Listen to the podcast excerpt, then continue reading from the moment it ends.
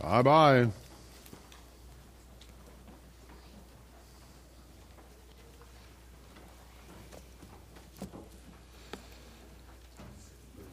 Now, thanks again for the praise team leading us in worship. The song that we sang just before they came, hymn number 453 in our hymnals, was written by John Newton. What other song did he write? Amazing Grace. He actually wrote scores of hymns. So the words that you have there, How Sweet the Name of Jesus Sounds, written by John Newton. So, John Newton, it, as most of you know, was a slave ship captain and uh, an atheist until the Lord, the Spirit of God, moved in him and convicted him of his sin. He became a believer and he became also a Baptist preacher. All God's people said. it's a little weak. But he did. He became a Baptist preacher, and he spent the rest of his days preaching the Word of God and also writing hymns. And uh, he did write some, uh, some short pamphlets and, and commentaries on some of the Word of God. So, for those of you perhaps that are listening or watching via the internet this morning, we do welcome you with our congregation. Turn with me to begin with to Matthew chapter 1. We're then going to Galatians chapter 3, and then we're going to finish in Hebrews chapter 2. This is what is called systematic theology. Okay, where you you don't exegete or you don't expose the word in so many senses as we do normally, but this is where you lift a verse. You call it topical if you like, but really it's systematic theology, where you build a case for the uh, focus of the message. And so this morning we're looking at salvation for, from sins, specifically justification. And we'll talk about that in the in a moment. Look at verse uh, 21 of Matthew 1. We've read this for a number of weeks now. And she will bring forth a son. You shall call his name Jesus, for he will save his people from their sins. So that's the purpose for our Lord Jesus coming. And that's the only purpose. Remember that. It's the only purpose. He came, in fact, he said, Son of Man has come to seek and to save those that are lost. Go with me to Galatians chapter 3.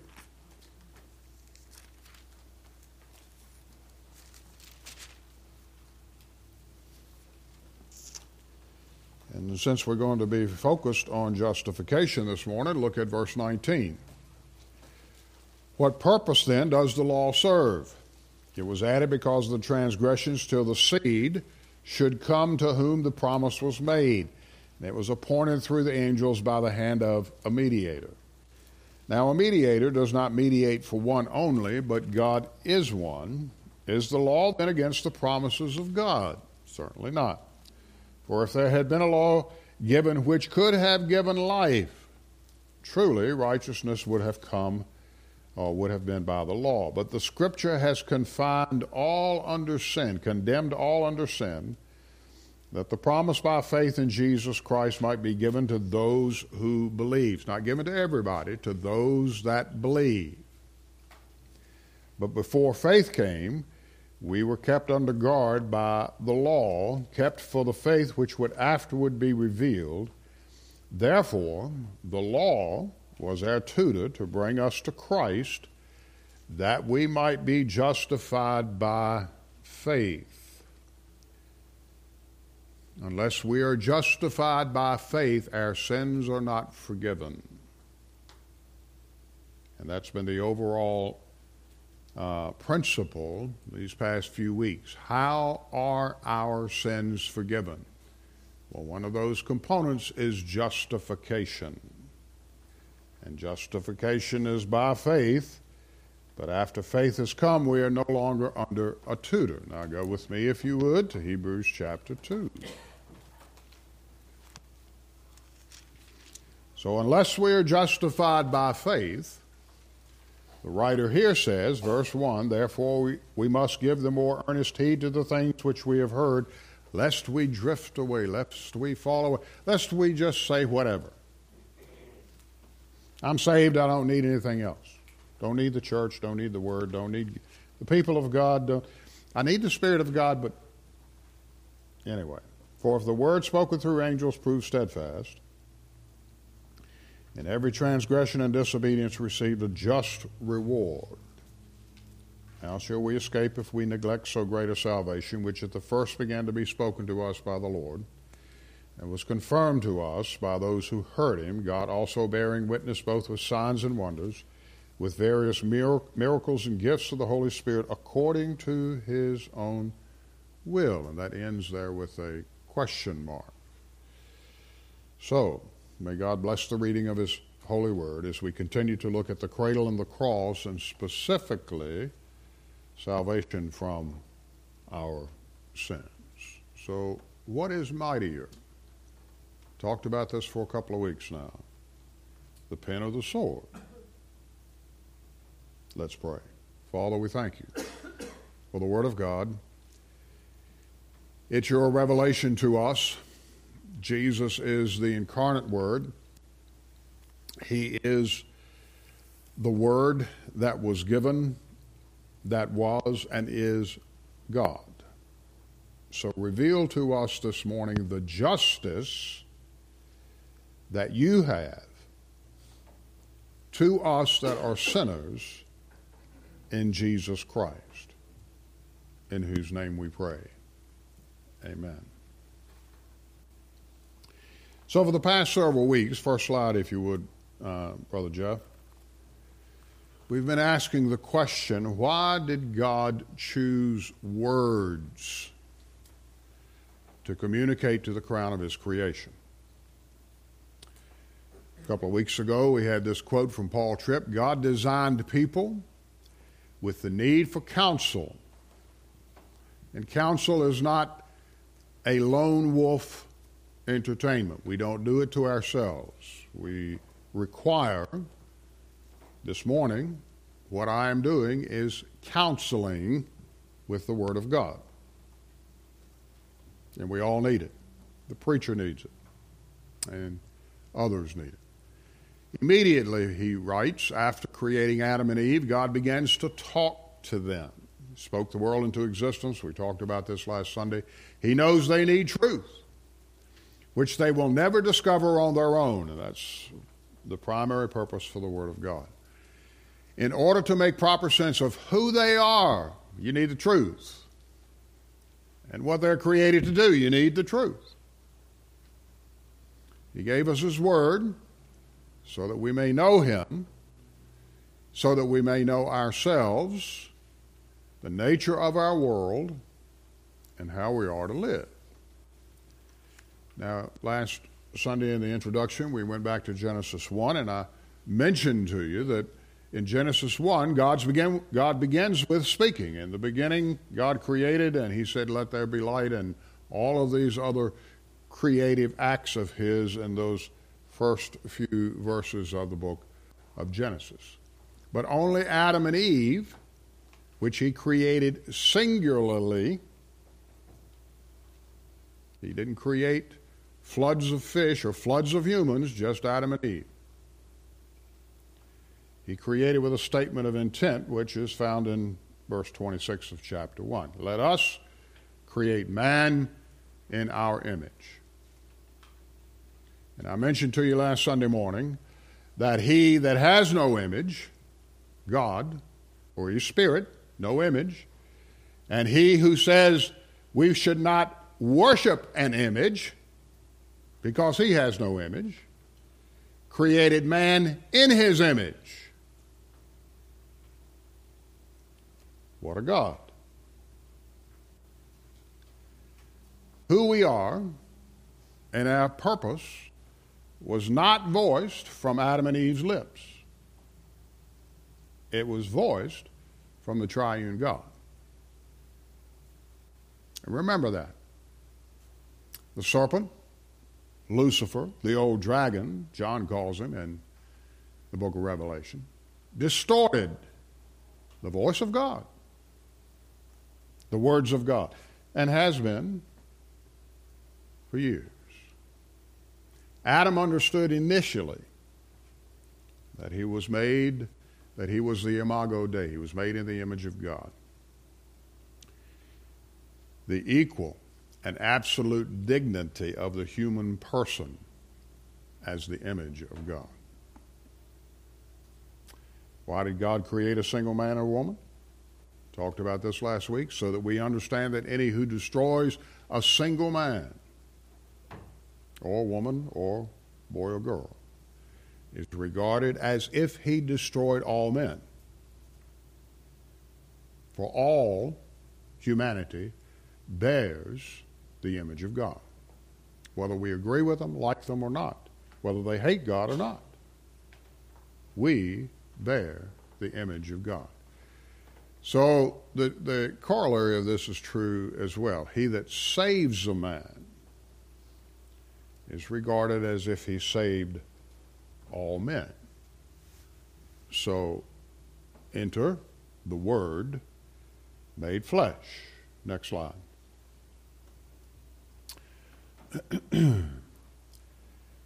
Verse 14 of John 1 And the Word became flesh. God infleshed His Word in His Son. And we beheld, he, he, dwells, he dwelt among us, He dwells among us. We beheld His glory, the glory as of the monogenes of God. He's the only one that's like God. Now, we're made in God's image, but not in the incarnate fashion of Jesus Christ. And Jesus, full of grace and full of truth. So we've been looking at from the cradle to the cross. God gave to us in a word Jesus, the name, his name, a Savior.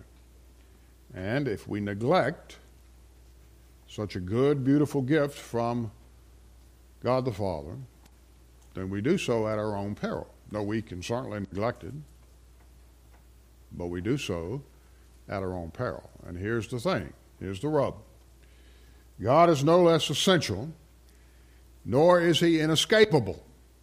If we reject him, then if we believe him. Doesn't change God's character one bit. You can't escape it. He's the inescapable, essential God. And so we have been looking at four words that highlight a different aspect of the sinner's need for salvation. A couple of weeks ago, we looked at propitiation, which underscores the wrath of God upon sinners. This is our punishment placed on Christ. Last week, we looked at redemption the captivity we have to sin and our need to be purchased. And we're purchased by the precious blood of the Lamb of God. This morning we're going to look at justification, our legal guilt before God. This is our pardon. And in a week or so we'll look at reconciliation, our enmity against God, and we're all enemies regardless of whether we think it or not. The Bible says we are. Let God be true and every man a liar, and our alienation from Him. And when we are born again, then we are reconciled back to Him, and this has to do with our position in Christ. Next slide. These four words don't flatter us. They describe and expose the magnitude of our need. And we are a needy people, whether we think we are or not.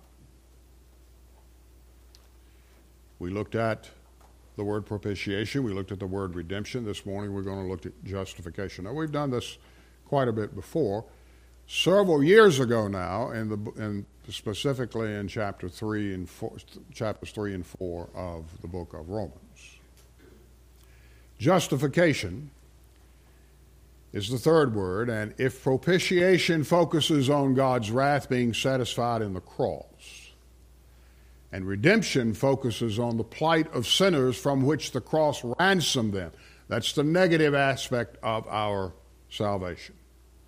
That's the subtraction. We needed, we had a plight that was sin. It needed to be taken off our to do list.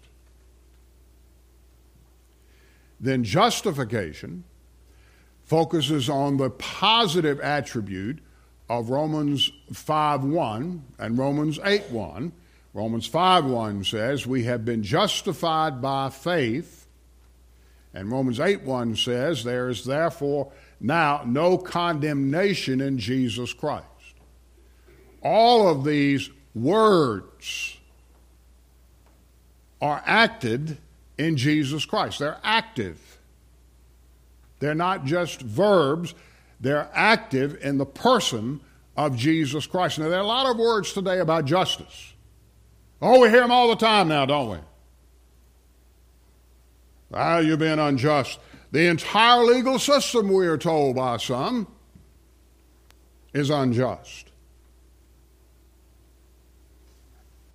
Well, of course, there are portions of it that are unjust because unjust sinners created the judicial system. And we never stop to think about that. But not all of it is unjust.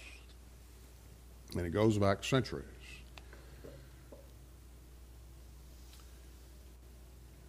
The word is often coupled with equity and privilege. And we're going to look at this in more detail when we pick up again in 1 Peter chapter 2. Now, here's the thing we do not want God's justice. If we, got if we had God's justice without Christ, nary a sinner would ever be saved. You do not want God's justice.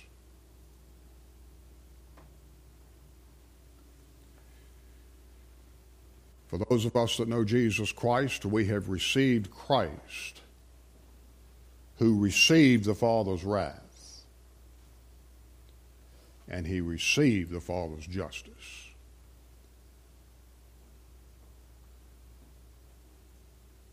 Without Christ, you will receive the wrath and justice of the triune God. And it will be meted out, according to the Word of God, by the Lamb of God.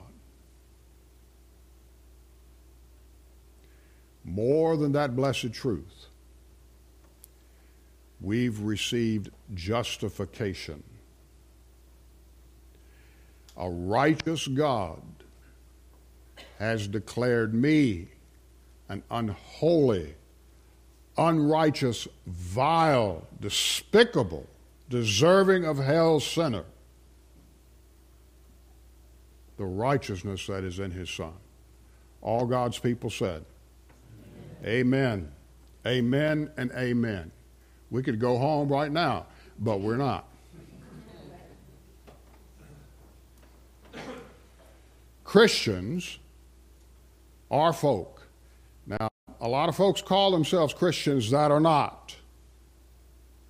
But Christians are folk that have been de- delivered. That's the word, the Greek word for saved, is sozo, to be delivered. That have been delivered by Christ alone. We've been delivered by His grace alone, by faith alone. Just read that in the book of Galatians in response to the scriptures alone. Justice was reserved for Jesus. We do not have to endure the justice of God.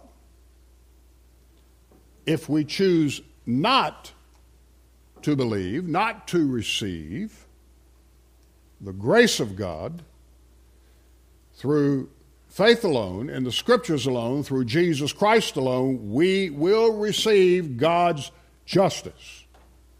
And we don't want that. No sane individual, which teaches us a great deal about sinners. Sinners are insane. No sane person wants the justice of God. Next slide.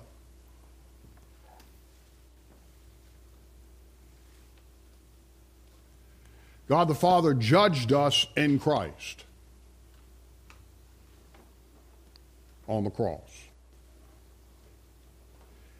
And because he judged us in Christ, we are found righteous. That is, as if we had never sinned, because he made him sin for us. Now, you talk about the love of God, it is bound up in God's justification.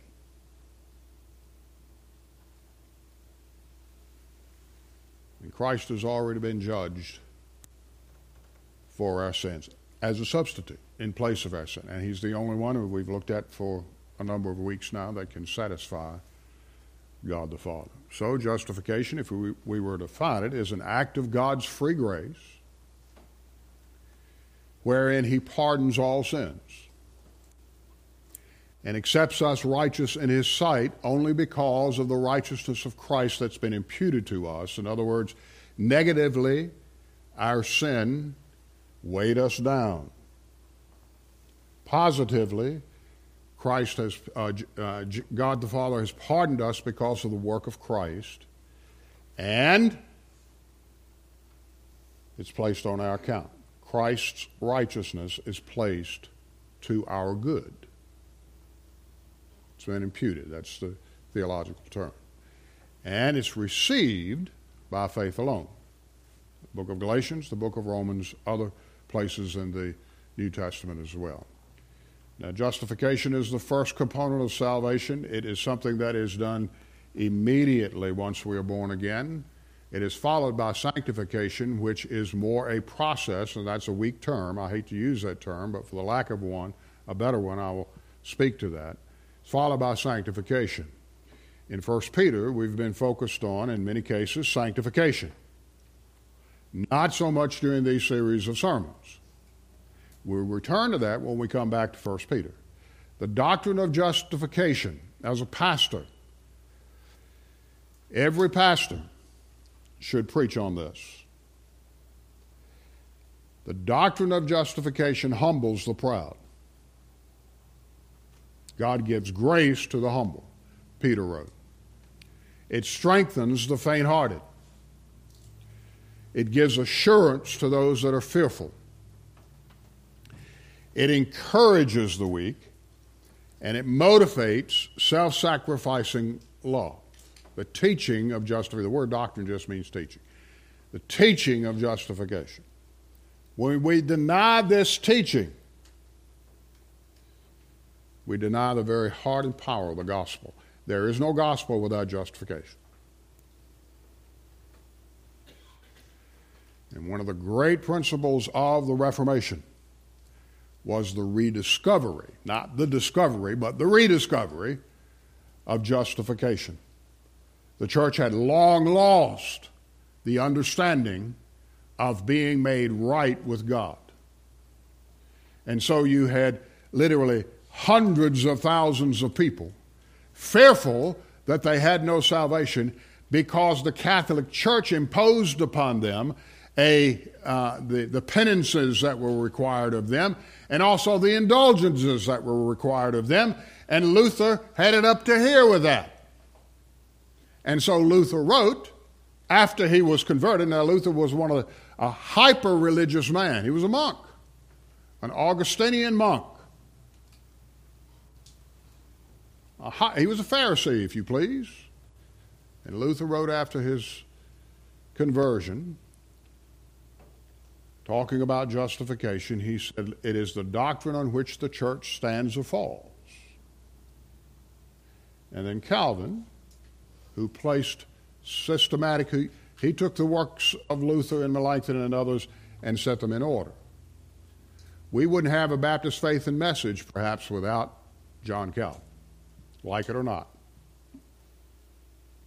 Calvin said, Justification is the main hinge on which religion turns.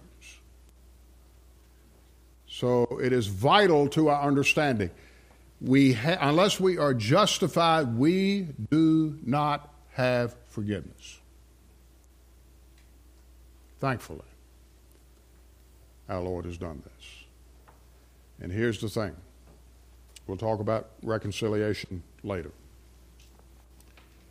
Justification means that only the righteous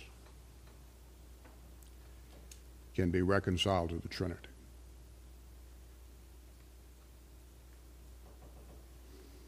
So when I hear people say, well, you talk too much about words, only the righteous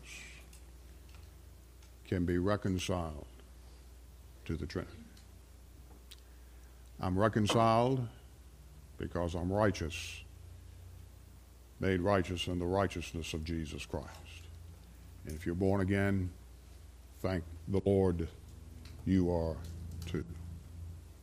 Now, over these next remaining minutes, may the Lord add to our hearing. He that has ears to hear, let him hear. May the Lord bring a theological clarity to this doctrine for the sake of his own glory and for the good of the Flat Creek family.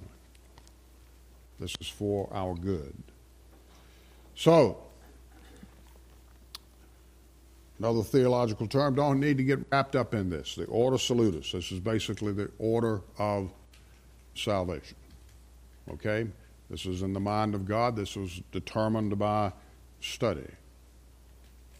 Thankfully, these words propitiation, redemption, justification, reconciliation were in God's mind and they were manifest in, the, in and through the, uh, the incarnation. This is the active part.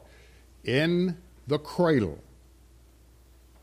the innocent, and Christ was the only purely innocent, holy, righteous child ever. Ever. In the cradle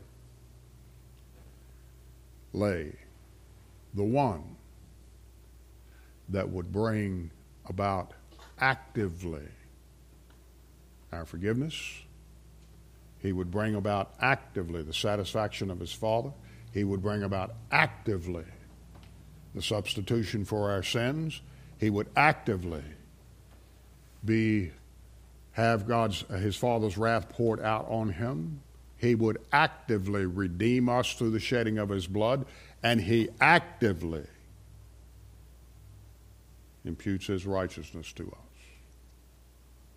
and reconciles us.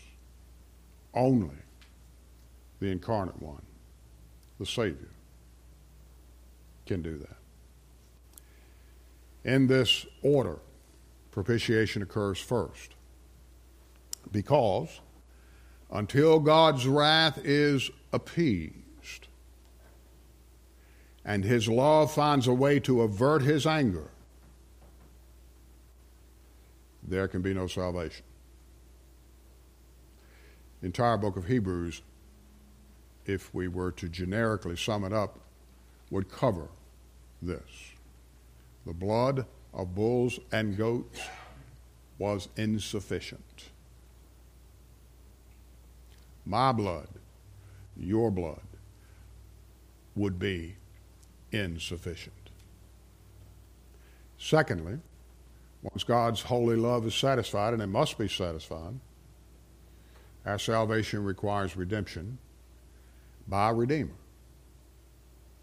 This is the negative aspect, the subtraction portion of our salvation, is there's a price that must be paid to secure redemption.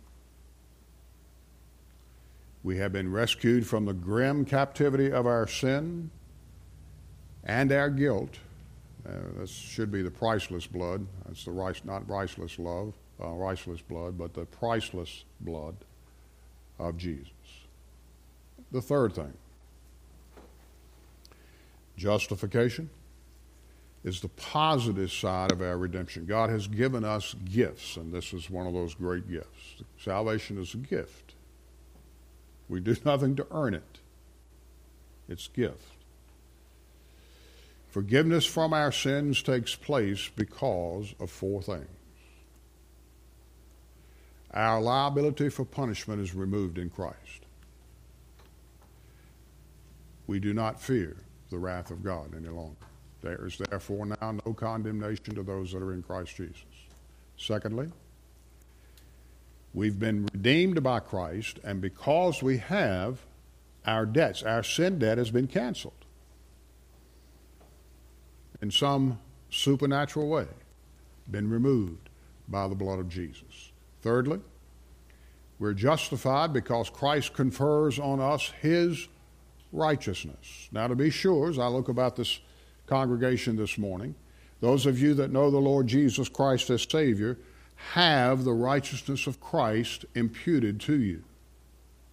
That's what I have as being born again. But to be sure, many, many times, probably every day, we don't live like we have the righteousness of Christ imputed to us. Doesn't matter. The Bible says that his righteousness has been accorded to us, and because it has, we can go and approach God. Before this, no. Matters not how many, un, how many prayers an unsaved person prays until they are ready to receive the Lord Jesus Christ as their Savior, they don't approach God. Christ makes it possible to approach God the Father. That's why the doctrine of Christ, we call this reconciliation. This is why the doctrine of Christ is so vital, and it's why so many people fear elevating Christ to being who he actually is the God man, God the Son. Next slide.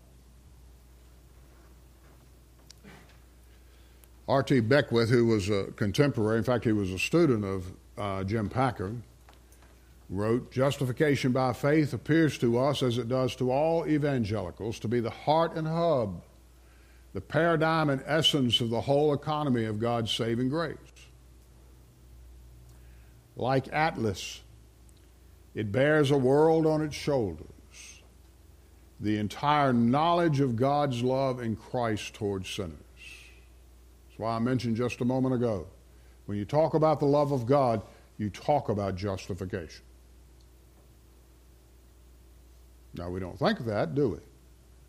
But that is the truth of the gospel. Now, the New Testament echoes this time and again. Go with me to Romans chapter 4. Just read a couple of these this morning. Romans chapter 4.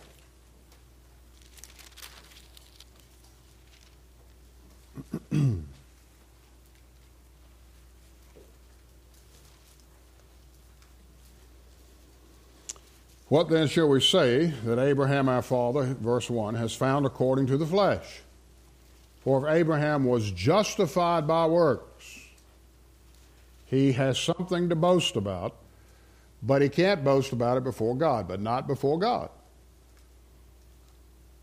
For what does the scripture says? It say, uh, Abraham believed God, and it was counted to him for righteousness. This goes back to Romans chapter 3. Now, to him who works, the wages are not counted as grace, but as debt. But to him who does not work, but believes on him who justifies the ungodly, that's me. The ungodly, that's me, that's you. His faith is accounted for righteousness. Justified by faith, accounted for righteousness. Just as David also described the blessedness of the man to whom God imputes, there's the word again, imputes righteousness apart from works. Blessed are those whose lawless deeds are forgiven and whose sins are covered. This is Psalm 32. Blessed is the man to whom the Lord shall not impute sin. So, just one mention.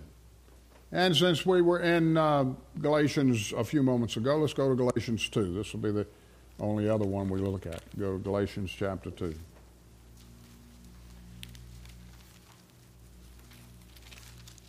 Galatians is a small book of Romans.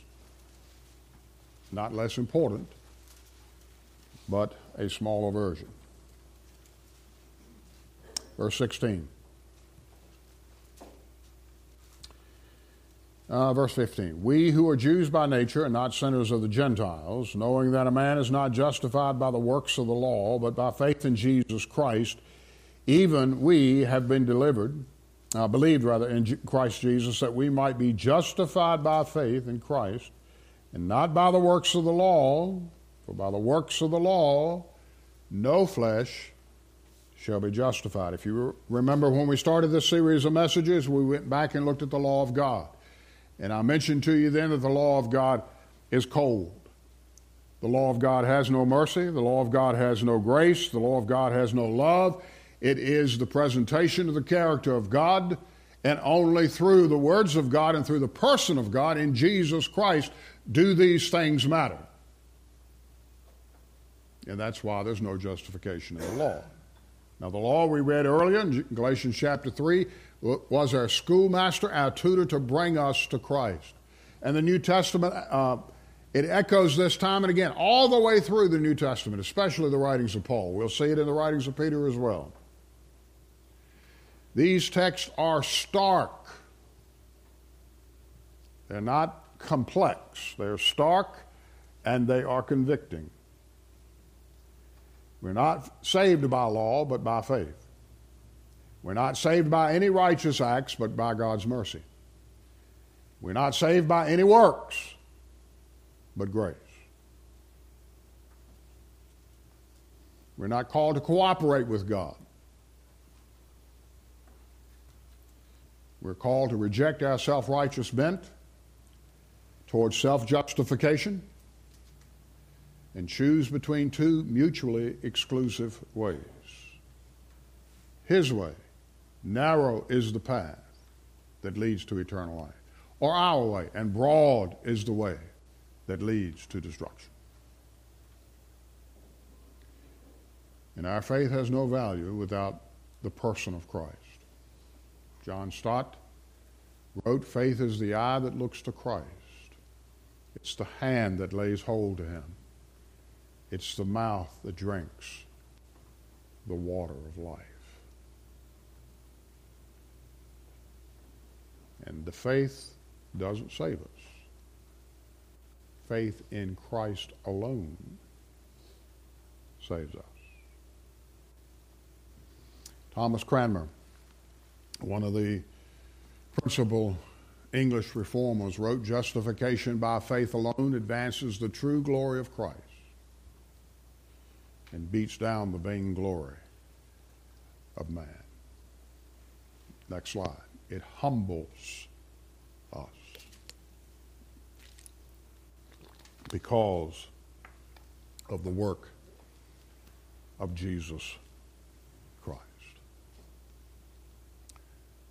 Karl, Bar- Karl Barth would write, Thus man is justified through God's grace alone. Man achieves nothing. There is no human activity. Rather, man simply submits to the justification of God. He does not do works, he believes. This is the God that loves us to the point that we're born again. Let's look at one of the Gospels. Let's go to Luke 7. Well, we hear all about this, but Jesus didn't really do it. Well, yeah, he did. He did. That's what the writer of the Hebrews says, which was first been told to us by our Lord, and then by those that heard it. So, yes, he did. Like people saying, well, Jesus never talked about, he never said there couldn't be gay marriage. Oh, yes, he did. Matthew chapter 19 and the subsequent chapters in the Synoptic Gospels. He absolutely did. He said, A man shall leave his father and mother and cleave unto his what? Cleave unto his what? Wife.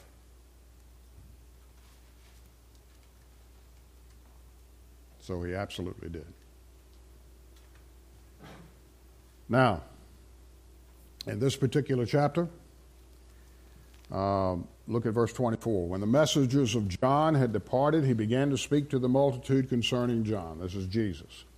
What did you go out into the wilderness to see? A reed shaken by the wind? But what you, what did you go out to see? A man clothed in soft garments?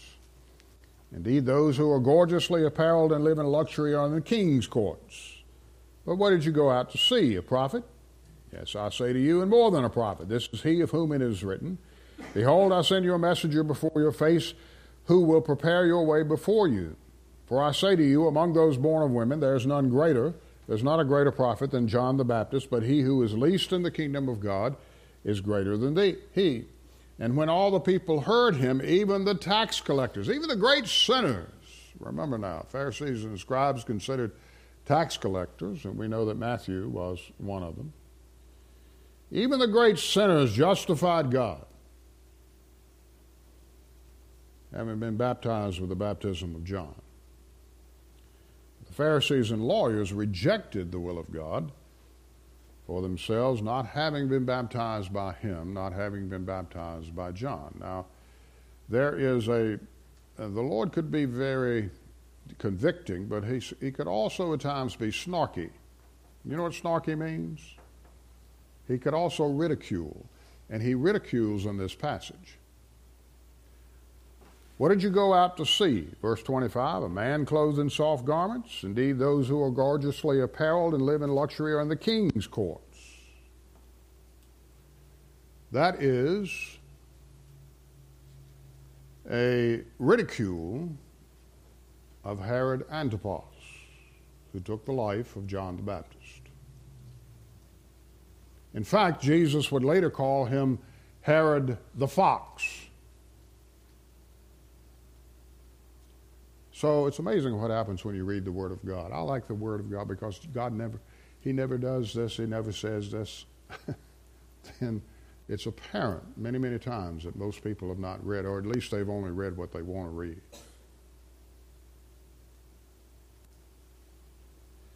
What I want you to see here is that every sinner who heard Christ's teaching justified God, and that means they acknowledged that God's way was right.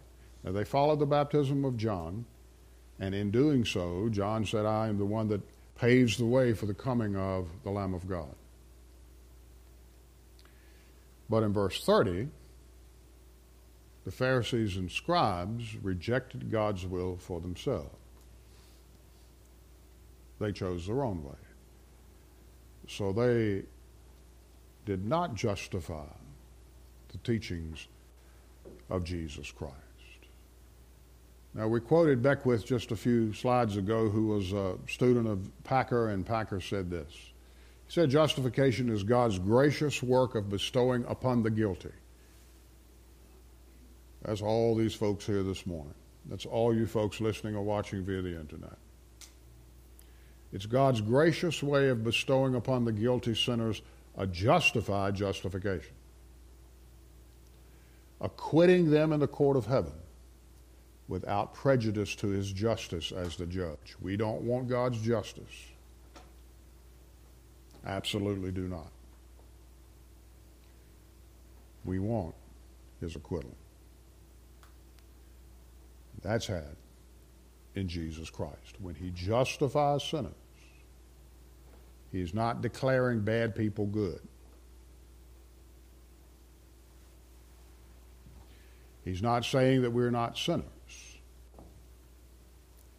He states that we are legally righteous, as if we had lived the law to perfection. And we haven't. We know that. We have not lived the law to perfection. That we are free from any liability because we broke the law of God. Because Christ bore the penalty. He became the curse for us demanded by the law of God. What a Savior. You will call his name Jesus, for he will save his people from their sins. What a God we serve. Next slide. Christ, the propitiatory sacrifice that satisfied the Father, he paid our ransom with his blood. The Puritan Richard Hooker wrote, God doth justify the believing man, yet not for the worthiness of his belief. Our belief doesn't save, Jesus saves. But for his worthiness who is believed.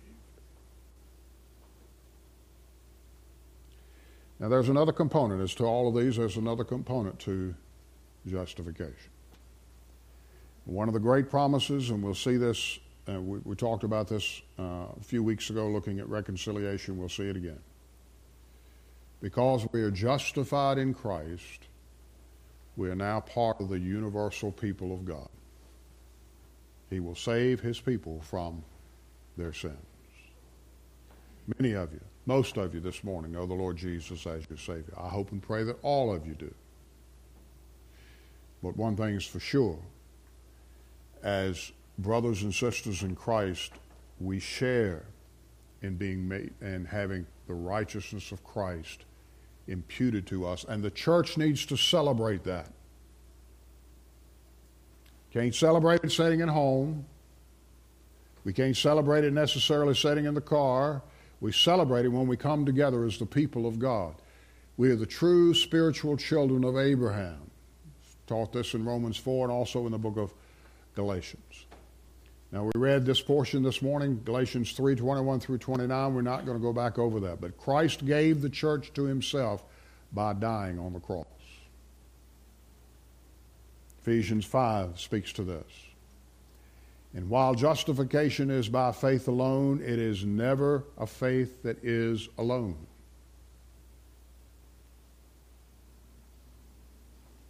Part of the responsibility and the gifts that God has given to me is to preach the unadulterated Word of God, which I am doing this morning. I have done now for first part of March a long time 28 years, 27, 28 years. Long time. I was a young man with no gray hair when I came here. About 30 pounds lighter, probably, or so, depending on the day. I want to leave you with this this morning.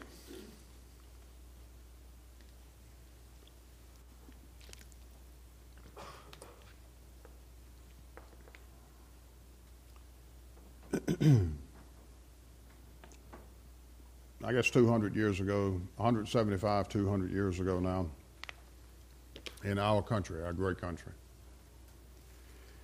men and women made it across the Appalachian Mountains through Kentucky and Tennessee and Ohio on into Missouri, uh, Missouri, Kansas, Nebraska, the Great Plains. Um, had several times we, Robbie and I were with Mike and Sheila. We drove across east Montana and uh, eastern Wyoming and uh, a lot of you get out of the mountains and then it, everything descends to the plains. I remember several years ago on travel being in the state of Nebraska and Oklahoma and just flat, just flat. One of the great fears that the pioneers had during the migration across our great land were, were prairie fires, generally started by lightning. And so when they built their homes, one of the things that they would do is that they would burn all the grass. we would never do this this morning. Have you seen Joe's house? What is all that black smudge he's got? No, it's not green. Something's wrong. But see, they're a lot smarter than we are. They burn all the grass around the house. And sometimes this went out a half a mile because the prairie fires spread rapidly. And so there was no vegetation, no trees, no grass, just good old American dirt. And they did this because the fires would rage and rage intensely. And the fires, if they came up to that border where there was nothing, no vegetation, the fires would stop. They would burn out. Do this today with forest fires. Probably have done it for hundreds of years. Forest fires. The scripture warns us that the cross is the only safe place to avoid the coming fiery judgment that will one day engulf the world.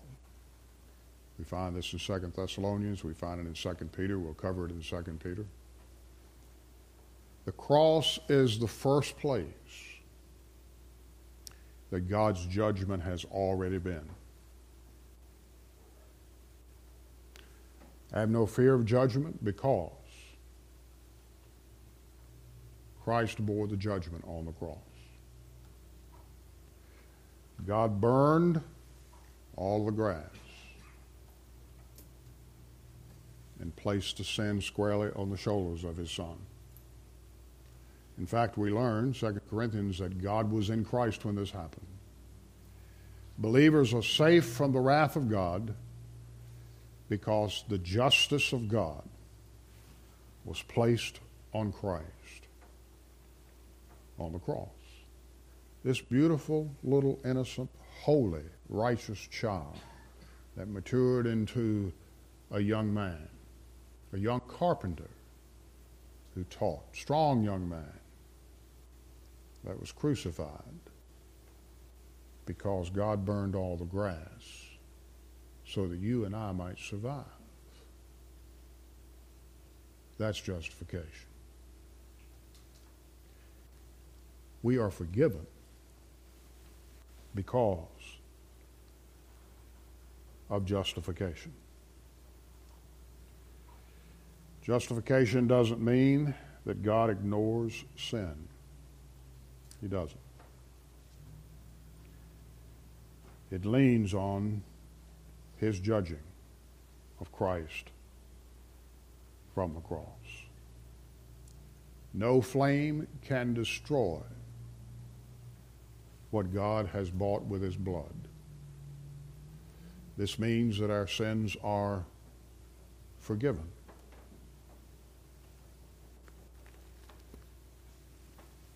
But more than that, our sins have been paid for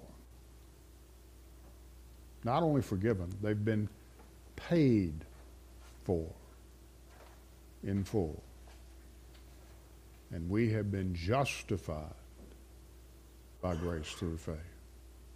Let's pray. Father, we thank you this morning for your Son, the Lord Jesus Christ. Forgive us again, I pray, for taking all of this great work that you acted out in your Son for granted. May we every day, Father, preach the gospel to ourselves.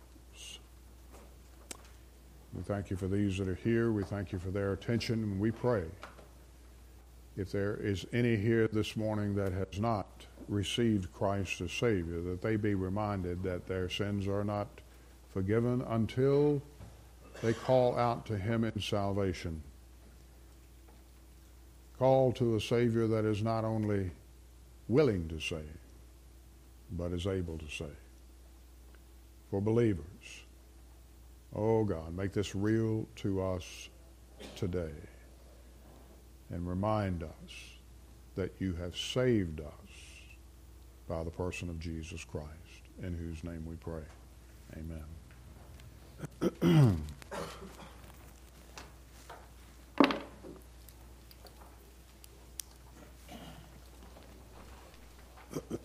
the close to our opportunity to worship this morning is simple. If you're here today and you do not know the Lord Jesus as your Savior, we can't save you, but the good news is this one that we've been preaching about now for years, but especially this morning, can and will save you. He loves you. He loves you more than you love yourself. He loved not his life even unto death, the Bible said. And he did that for you and for me. So as we sing this morning, if you would, make your way out of the pew. We can take you to a private prayer room and lead you to a saving knowledge of the Lord Jesus Christ. And you can leave here this morning justified, made righteous in Jesus Christ. As a child of God, perhaps you're here this morning you need to follow the Lord in believer's baptism. You know you're born again and unite with this church. We encourage you to make that decision today and also unite with us either by statement of faith or transfer of letter. We ask that you consider that today. As a believer, our prayer is that we never forget these great truths. We will look at reconciliation yet again because it is the result of all of these words and thank God that we have been reconciled back to Him and to each other. What number, Brother Mike?